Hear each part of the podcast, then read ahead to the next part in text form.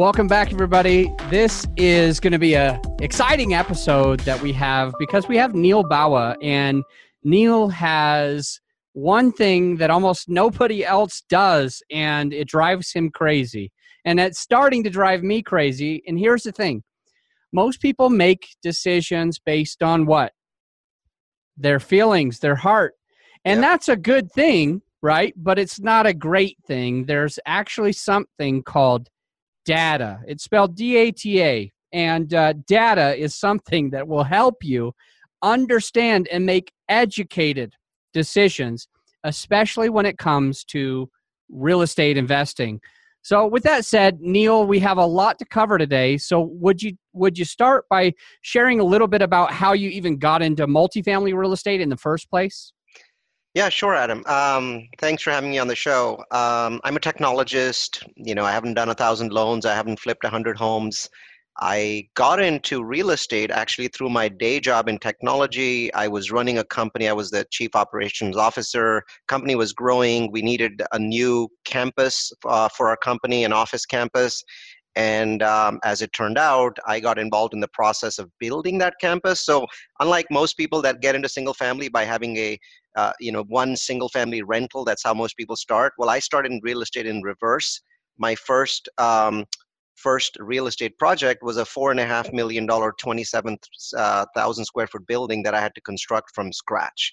And so trial by fire, it was terrifying. It was a 9-month and 3-day project. It was absolutely terrifying. I didn't know anything about real estate, but I had good mentors and I knew how to ask good questions. And it was an incredible learning experience. I learned things about room sizes and air conditioning, flows and fire codes and egress levels and so many other things that one really doesn't understand, even if one's doing multifamily syndication. I'm pretty sure that there's people that have bought $200 million of real estate that don't know this yet because new construction's slightly different from buying existing property. So that's how I got started.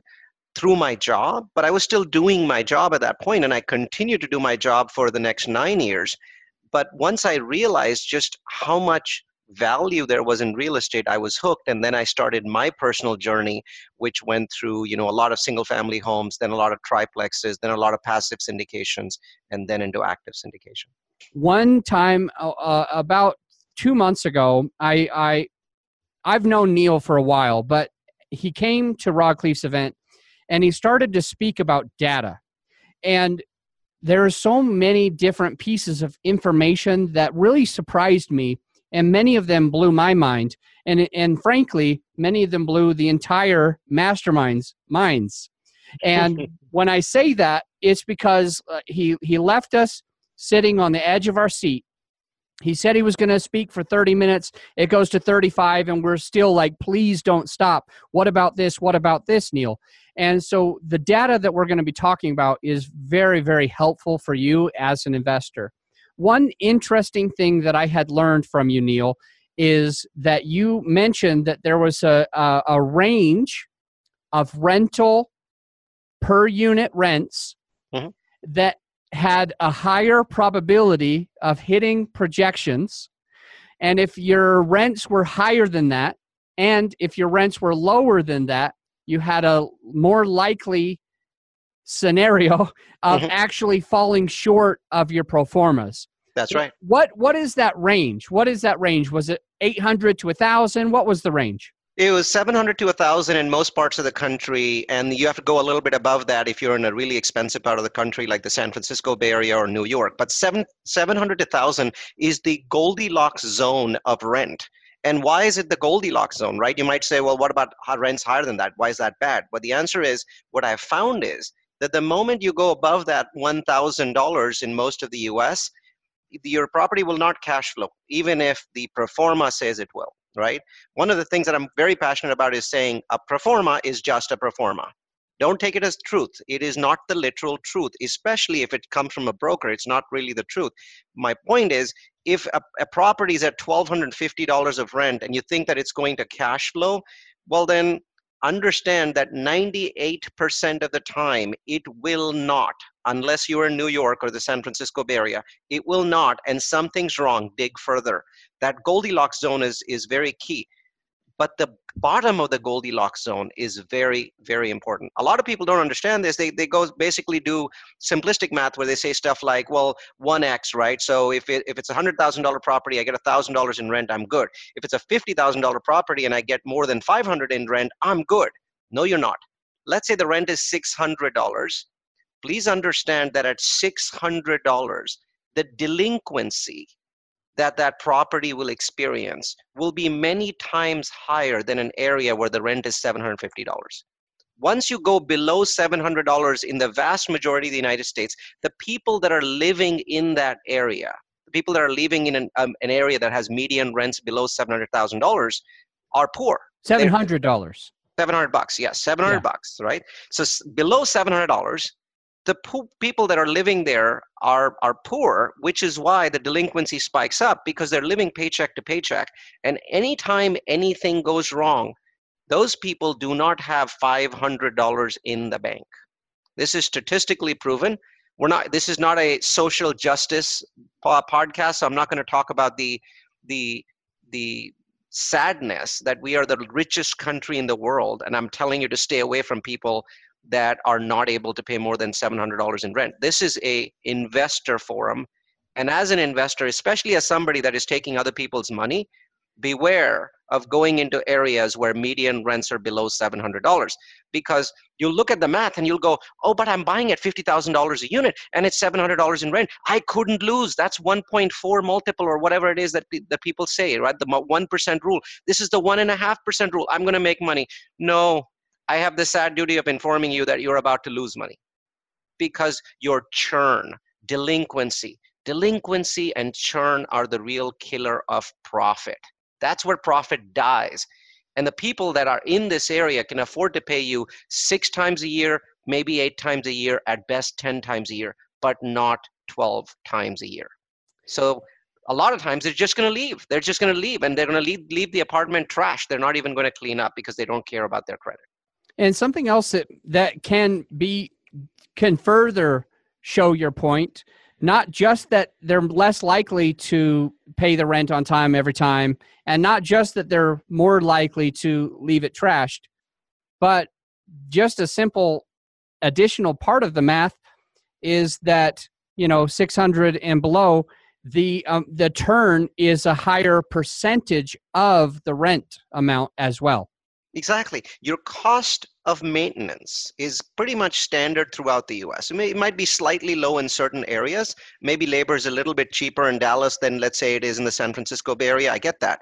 But for the most part, your cost of materials in the U.S. is within a 5% range. If it costs you $1,500 to turn a unit and your average rents are $950, well, your profit levels are much higher than if the average rents were $550 or $600. Your cost of churn doesn't really change. Also, another thing to keep in mind, if people are not able to pay you $700 in rent, right? So the vast majority of the people living in that neighborhood are poor. Unfortunately, one of the sad things in America today is that the poor are receiving the smallest rate increases. And now in your pro forma, what you did was you said, I'm going to hold this for 5 years or 10 years, and each year I'm going to increase rents by 3%. Well, that same group, the portion that pays below 700, you unfortunately should be putting 1% there, not 3%. Now when you look at this pro forma and you adjust it for higher delinquency, so you have to go in there and basically reduce your economic occupancy to account for that delinquency. You've got to put in a line item for your legal costs, your eviction costs, and then you're going to say, I'm going to increase rents by 1%, not 3%. Then when you compare that to a better area that's at, let's say, $800 in rent, over 10 years, I can tell you 100% of the time that higher end area that is at 800 or 900 in rents will crush the returns of that lower end area. Love it. Love it.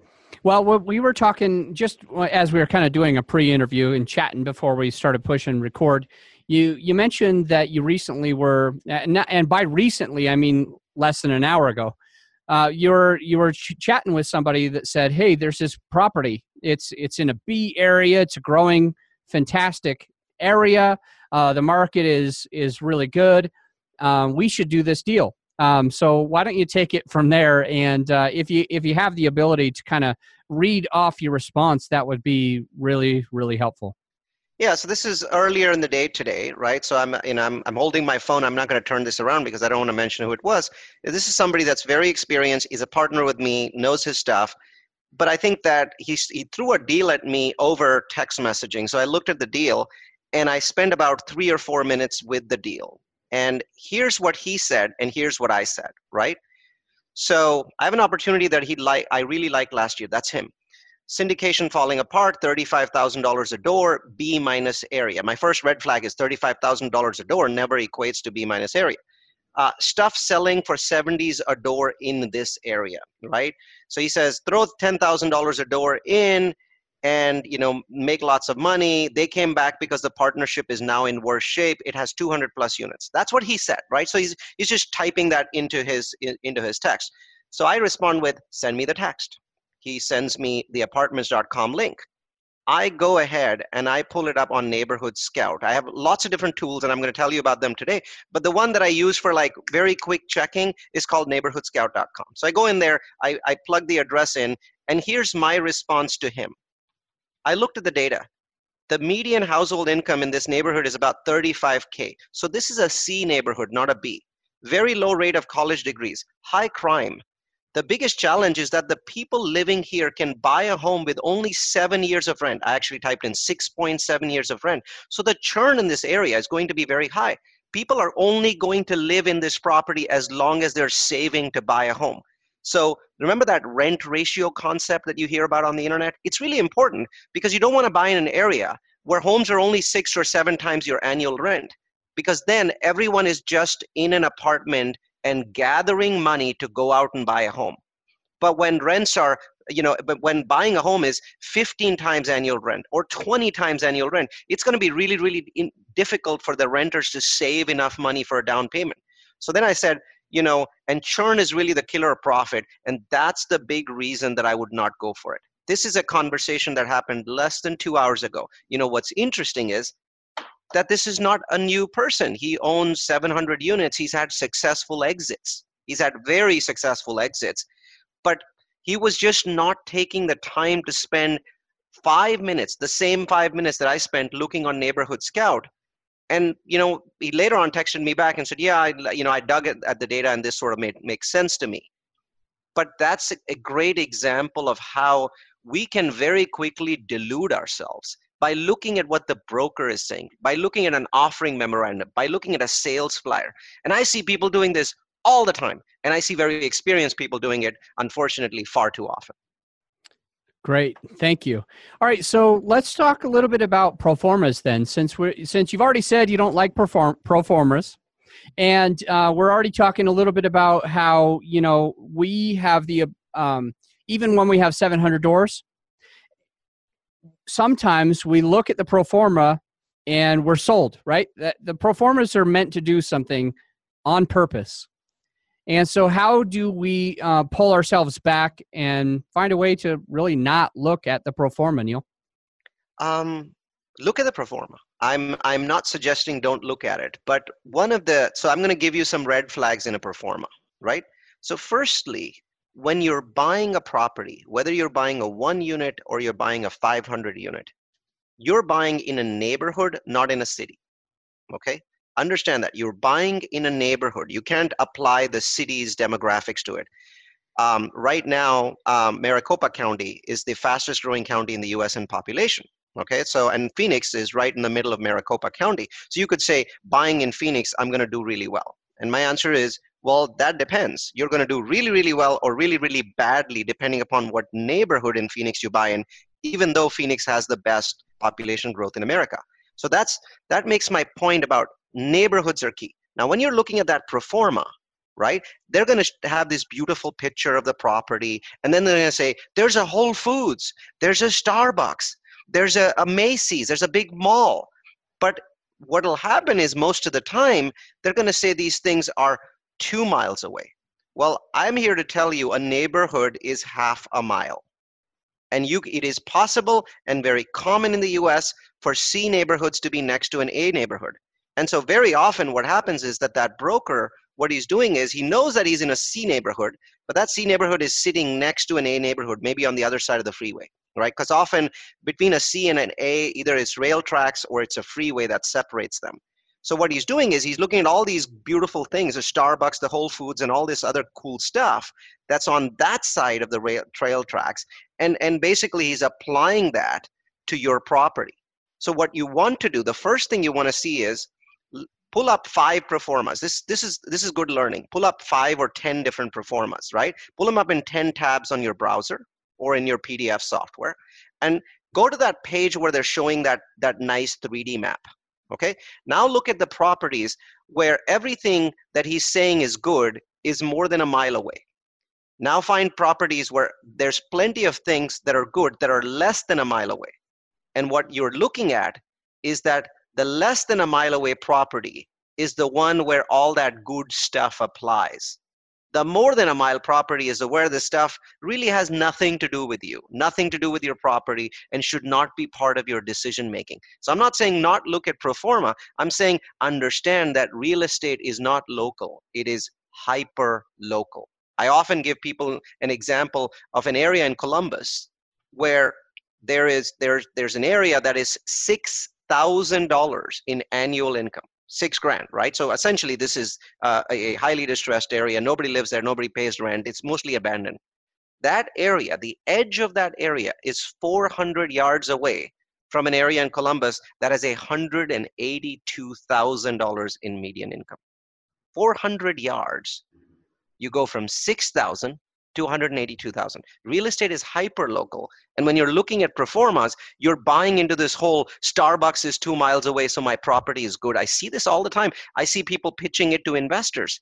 It's really nonsensical because people, as an investor, you're paying for a neighborhood. You're not paying for a city.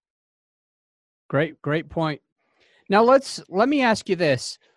If we could have 3 takeaways from this podcast on how to find data, and I know some of them might be specific websites that you use to collect the data, but what would the 3 things be that can be very helpful for not just an active investor like you and me who are running the show, but also a passive investor who's going to put their money with somebody like you and me that's running the show? Okay, let's be specific. Let's get to specific. The first site is Google, right? Best site in the world, easiest site in the world to average. You get a property. Okay, and this property, somebody has sent it to you and it's highly recommended, comes from some turnkey provider that's pretty awesome.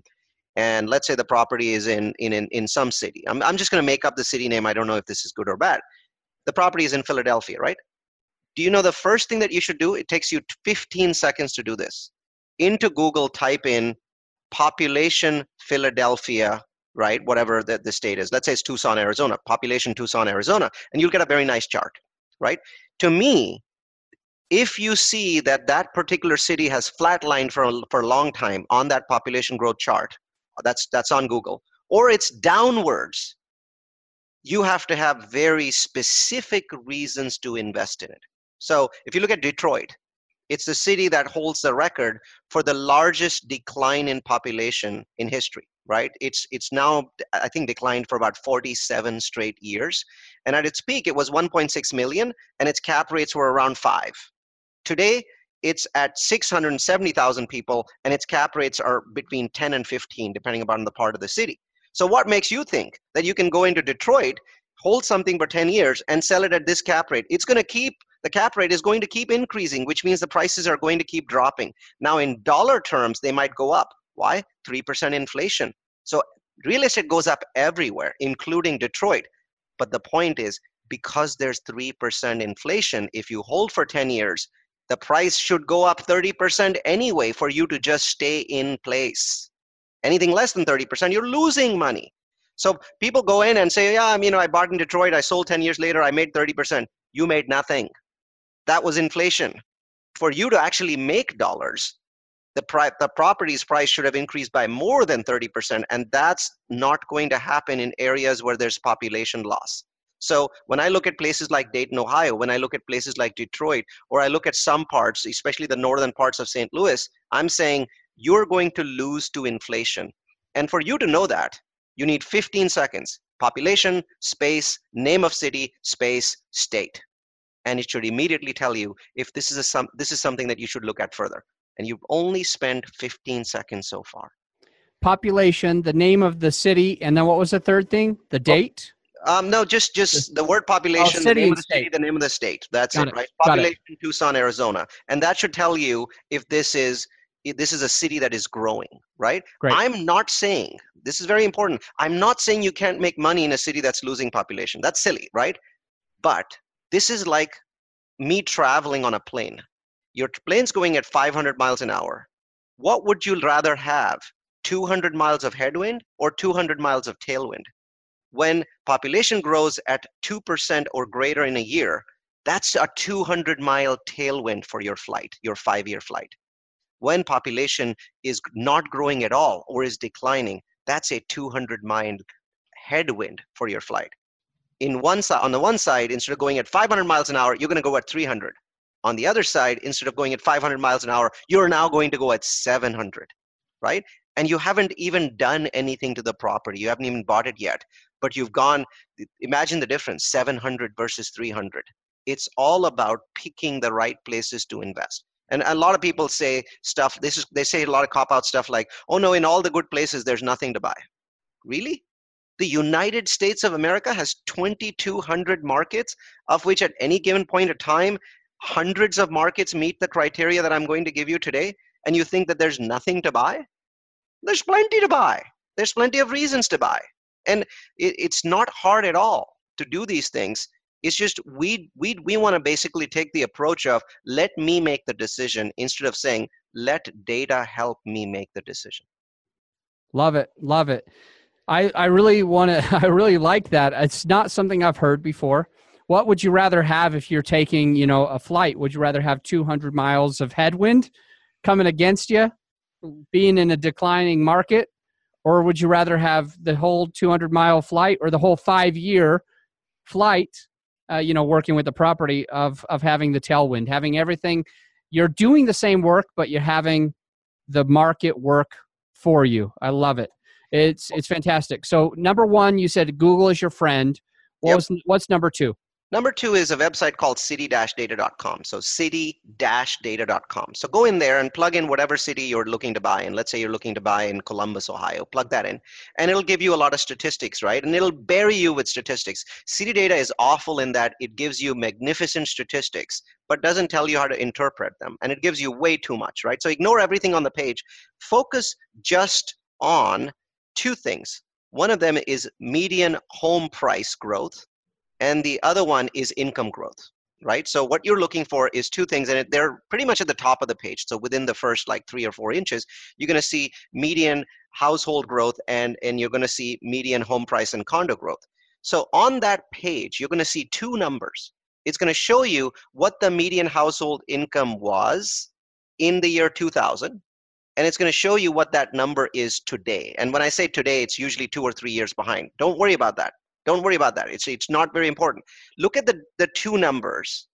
And what I want you to do is to make sure that between those two numbers, the difference is 30%, right? Usually it's going to show you that the median household income in the year 2000 and the median household income in 2017. I want there to be a 30% difference between those $2 numbers. For example, in Columbus, in 2000, the median household income was $37,000. Today it's $49,000. The difference is about 32%, 33%, right? That's what I want you to look for. If you try that same thing for the other cities in Ohio, let's say you try it for Cincinnati, you try it for Dayton, Ohio, you try it for, Connecticut. You're not going to see that 32%, 33% growth in income. Why? Because if you want to charge more rent, your pro forma is not going to do it for you. Certain things allow you to charge more rent, and the biggest single thing that allows it is income growth, right? Once again, your pro forma is just a document. You need the underlying, strength to allow you to continue to charge 3%, 3%, 3%, 3%, 3% more every single year that you're holding a particular property. It doesn't matter if it's single family or multifamily. So you want that 30% growth in that median household income. Right below that, on the next line, is the median house or condo value. You want that over that same time frame. You're going to see two numbers, right? I'm going to give you the numbers for Columbus.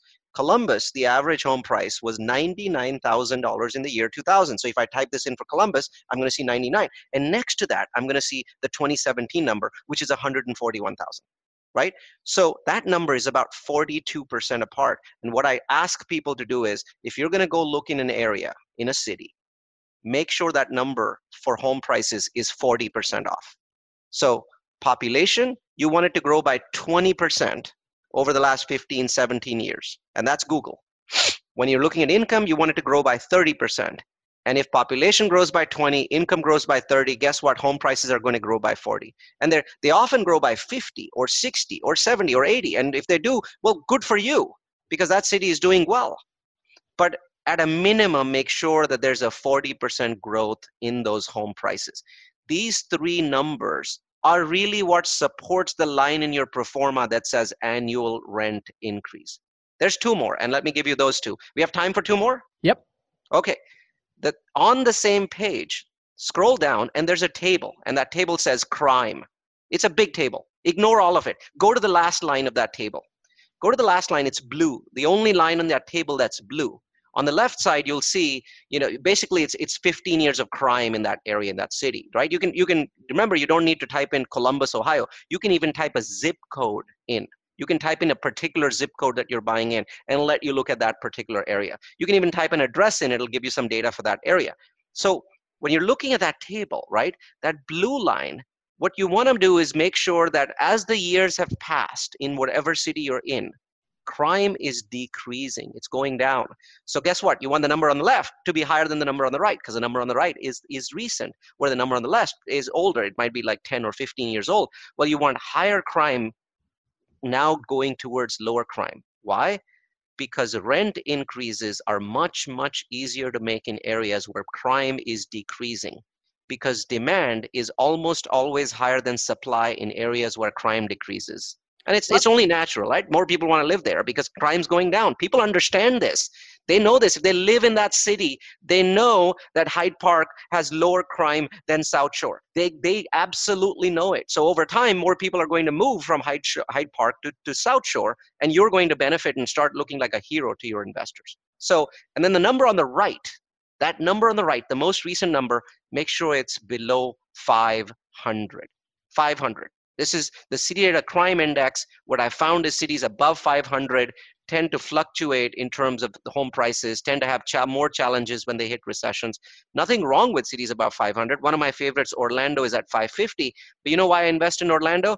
Because compared to 15 years ago, Orlando's crime has decreased a spectacular amount. So it used to be one of the crime-ridden cities in America in 2000. Now it's a lot better. It's going in the right direction. So even though it's not quite at 500, I'm okay with Orlando. So that's the concept. Let me ask you a question. And this is just because I've heard some things and I'm hearing what you're saying now. And I really want to know how they correlate with each other. And what I want to know, and I hate to be in a rabbit hole if this puts us there, but there has been a few cities and states out there that specifically decriminalize certain things in order to show a better crime rate. The question would be just how that affects this when you're looking at city-data. That's one of my favorite things to talk about, by the way. I'm glad you asked that question. So there are two ways to reduce crime. One is to invest in healthcare and education. Healthcare and education tend to reduce crime, right? So Columbus is a great example of a city that actually invested in healthcare back in the 90s, much more so than any other city in Ohio. And they're now basically benefiting from that, right? So that both the healthcare and education levels are up. And so it takes a while to do that. Then there's cities that essentially take the play with the numbers approach or lock him up approach. You know, one city that's well known to have done this recently is Chicago, right? So basically what Chicago did was spend its money on police officers and on jails and basically locking up thousands and thousands of people. Now, on city data, in that last line, you're going to very easily be able to tell the difference. When you look at Columbus from left to right, you will see a smooth decline in crime. Every single year, crime goes down. Smooth declines happen when education levels go up. Now, try zip codes in South Chicago, for example, right? And you're going to notice crime is very high in 2002, and then all of a sudden tends to decrease sharply decreases, and then stays that way for about 1 or 2 years, and then spikes up again. And this time when it spikes up, it actually is higher than it used to be before the decline. And then it goes along that way for a while, and then spikes down again. So in those cases, either the numbers are being manipulated because the definition of what constitutes crime has changed over the last 15 years from a data gathering perspective, or what they're doing is basically in a single quarter, they're locking up 5,000 people and putting them in jail. Well, when those people eventually will come out, right?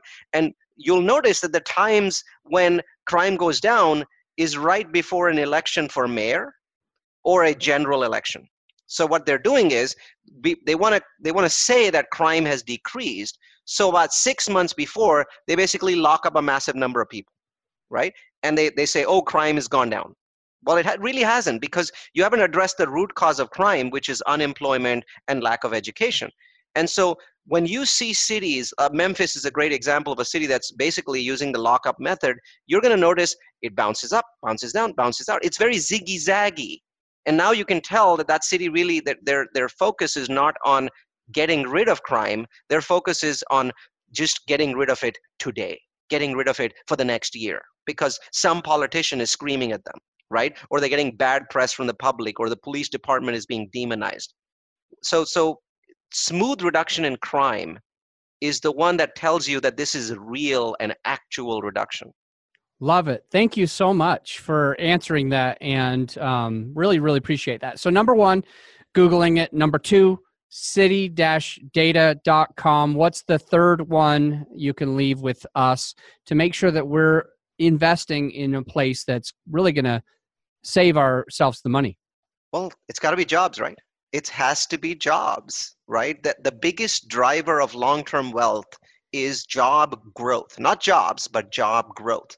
So this one's a little bit harder, but, and I know we're on a podcast where we need to take care of the audio folks as well. So I'm going to say it exactly.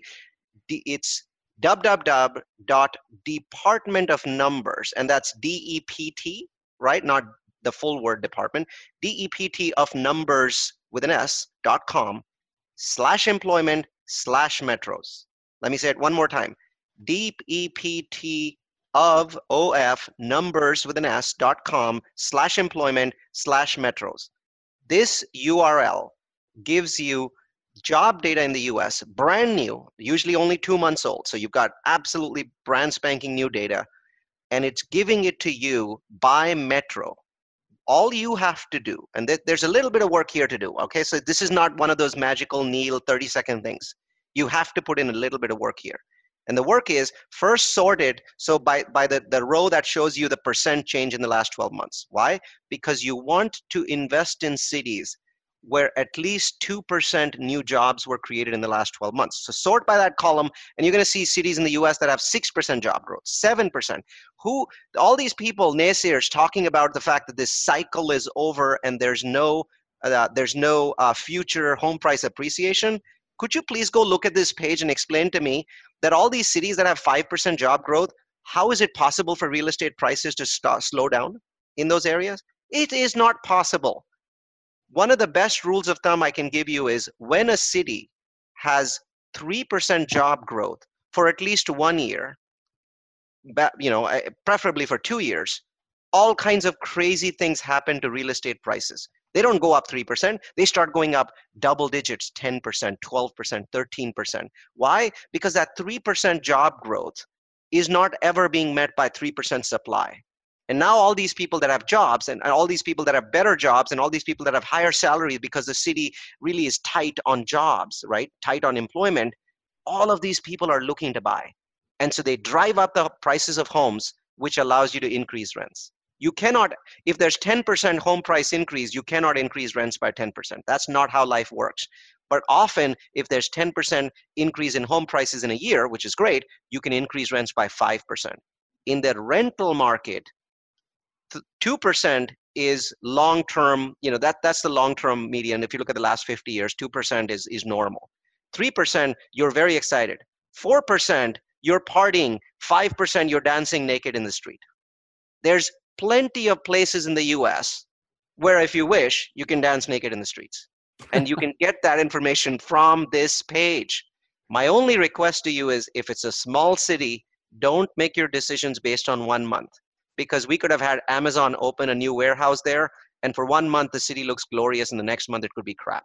So copy paste the page into Excel, name the tab April 2019, come back 2 more times, look through the tabs. If that city continuously stays at the very top of the list, 4%, 5%, even 3% job growth in cities is incredibly profitable for real estate, then pick those cities. By doing what I just told you, you've given yourself the 200 mile an hour tailwind. So your plane now is going to go at 700 miles an hour for the same exact quality of property. If you had bought it in an area that doesn't have this, your plane would be going at 300 miles an hour. Absolutely love that. Let me ask you a question based on the job growth and 3% being great, 4% being incredible, 2% being workable and helpful. But the question would be, well, number one, you kind of answered it by saying, Amazon comes in, it's just 1 month, all of a sudden it spikes up. But the big question that is still in my mind is wondering what you think about a place that has even way bigger than 4% job growth. Is that actually a scary thing to look at? Or is it something that you can't continue to think that's going to keep happening? Like, I guess, sum it up for me on what happens when you see something skyrocket well above 3 or 4% and how you should look at that.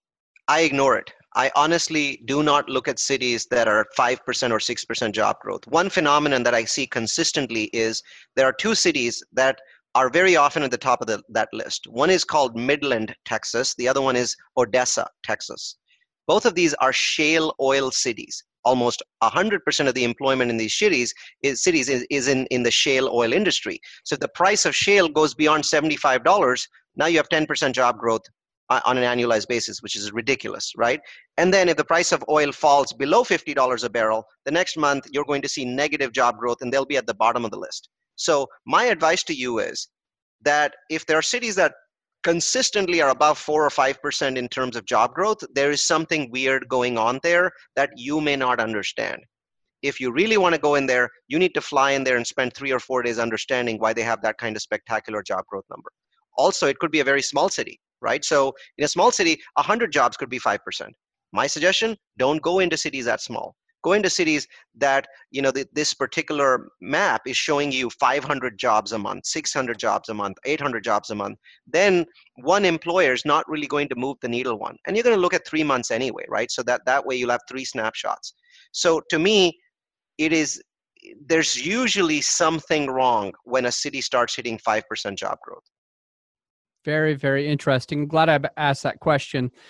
Let me ask you this one final question. It's probably something that you have a lot of information behind, and it's really talking about the future.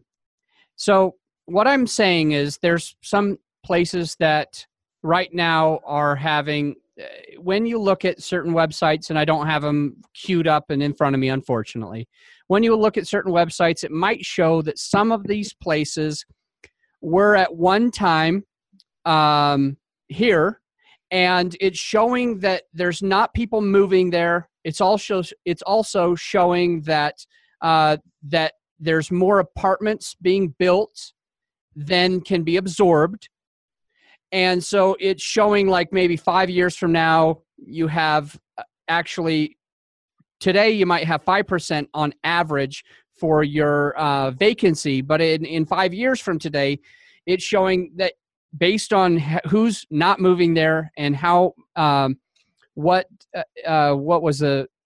not moving there, and based on how many properties they're putting out, and based on how likely that people can't fill them, that even today might be a 5% vacancy rate. In 5 years from now, this website says that they should be at a 12% vacancy rate. How do you approach that situation if you're looking at an area like that? I think, firstly, I don't believe that that 12% vacancy number would work, and maybe these are just made up numbers, but it is very likely that a very significant portion of the United States is going to have a higher vacancy in 3 years than it does today. We've built a lot. Basically, if you look at 2015, 16, 17, 18, we built 300,000 units each year, which is not a large number, by the way. It's a fairly small number, and almost all of it was Class A. But having said that, the one in the 2015, those 300,000 units would exert downward pressure on all the B properties in that area. And some of those would fall to C, right? And each year, more of those Bs would fall to C because there's pressure coming from the new Class A construction. So over 4 or 5 or 6 years, a significant number of the Bs become Cs. And when they become C, they create competition in the C market or in the workforce market, where a lot of people are buying these days. They're basically buying the B minuses and the Cs.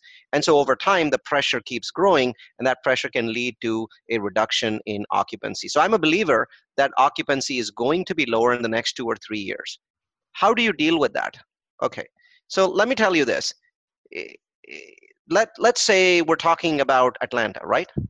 Right, so you look at Atlanta and you go, Atlanta's occupancy today is 96%, and forecasts are showing I'm going to be at 94, right? So should I be worried about that? Yes, but it's 2%. Do you know that at the same time in Atlanta, in a market that's very tight today, there are still properties at 80%, and there are thousands of properties at 100? So this 2% or 3% decline that we are talking about can be overcome in 20 or 30 different ways. One of them is keeping an eye on the leasing, right?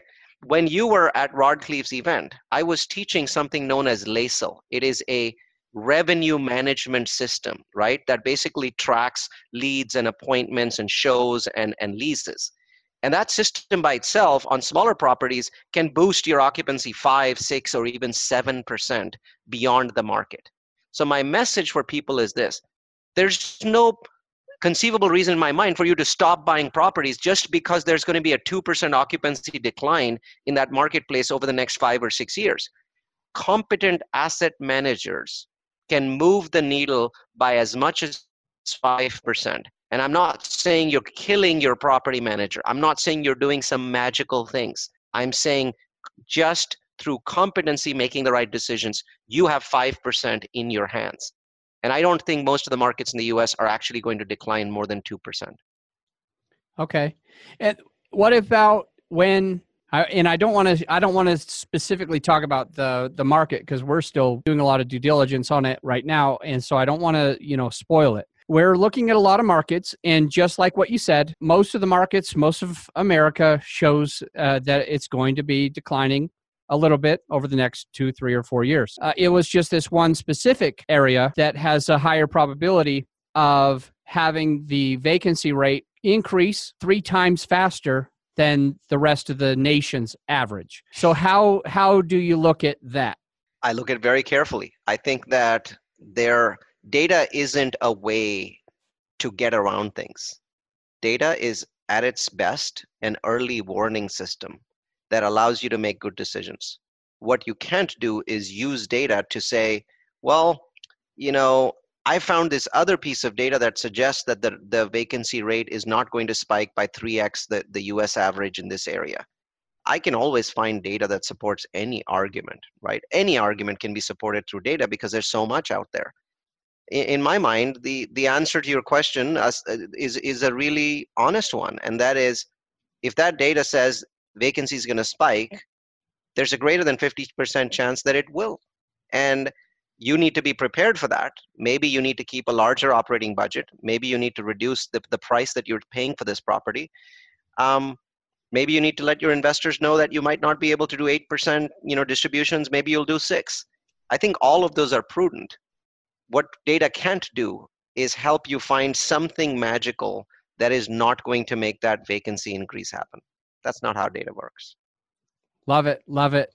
All right. Really, really, really appreciate you. This has been a great interview. One of my favorites, and I'd love to just keep bringing you on. Every time I meet you, it's always a pleasure. Every time we meet in person, you always have a lot of information like this for everybody. And one of my favorite things about you is how willing you are to share the data, and not just willingness, to be honest.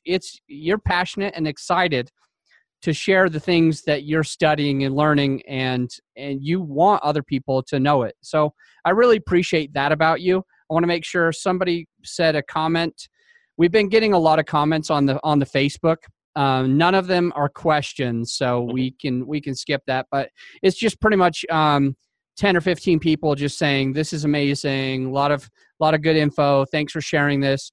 And what's really cool about it, Neil, is that some of the people that are saying, thank you for sharing this, they are specifically multifamily influencers themselves. So I can tell what kind of content we're bringing out right now is not just content for just the people brand new and learning. It's content that those people that are strong and they've been doing this for a while are still learning things just based on the comments that I'm reading right now.